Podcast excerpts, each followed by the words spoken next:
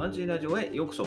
今日のテーマ、達成、初受注の英訳案件が終わりましたというテーマでやっていこうかなと思います。ねえー、先々月受注した英語英案件がね、やっと終わりました。はいえー、大変な時もあったけど、まあ、終わってみて思うのはやっぱりやってよかったっていうことですね。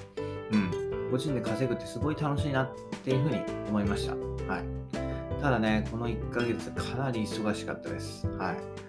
こう毎朝ね、ブログとラジオをやりつつ、えー、受注した案件をこなしていくと。うん、そしてね、平日の昼間は本業の仕事があったりで、で、土日はね、受注した案件を朝からそのまま継続といったところで、えー、毎日ね、えー、週7ですよね。本当にそこ週7で働いてきました。で、そこに来て、まあ、途中からね、こう転職面接が入り、えー、忙しさはね、かなりピークを迎えましたね。うんまあ、私の人生の中で一番忙しかったんじゃないかなっていうふうに思うんですよ。はい。でもね、こうここまでやり遂げられたのは、まあ、やっぱりこう発案件に対する思いもありますけど、まあ、これまでね、こう朝早く起きて、ブログだったり、ラジオといったね、自分の副業を、まコツコツこなしてきたのが要因かなというふうに思います。うんまあ、それらはね、自分の副業、うんははっきり言ってほとんどねお金になってないです。うん、ブログはね、まあ、かろうじて稼げてはいますけど、まあ、通算で1万円にもなってないし、えー、ラジオに至ってはね、もう0円が、えー、収益0円がずっと1年以上続いていますからね。で、そんな中ね、こう一緒にブログを始めた友人も、まあ、ついにはブログをやめてしまってね、まあ、完全に孤立状態と、うん。それでも続けられた背景には、まあ、自分が決めたものを徹底的にやるっていうしつこさがあるかなと思います。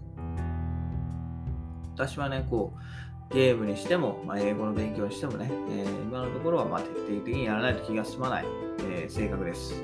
ねえー、ゲームに関してはまあ子供の頃からですけど、まあ、勉強に関してはね、え大人になってからしつこくやるようになりました。そして、まあ、それはね、英語だけじゃなくって、まあ、副業にも当てはまるかなと思います。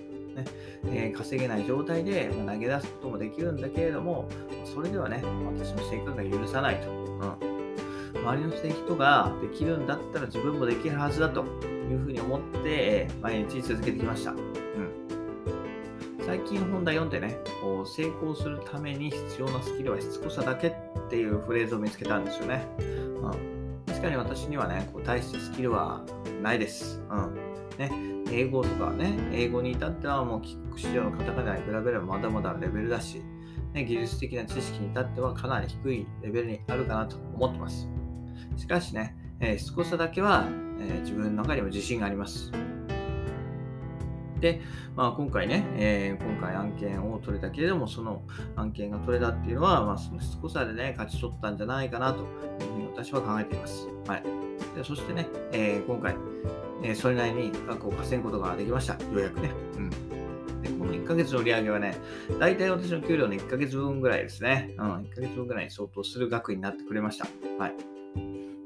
たった1ヶ月分かもしれないけれども、まあ、副業2年目ということを考えれば、まあ、決してね、少ない金額ではないかなというふうに思ってます。はい。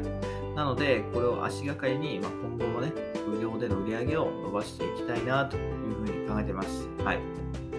ね、成功するための秘訣は、ま、しつこくやるだけ。はい。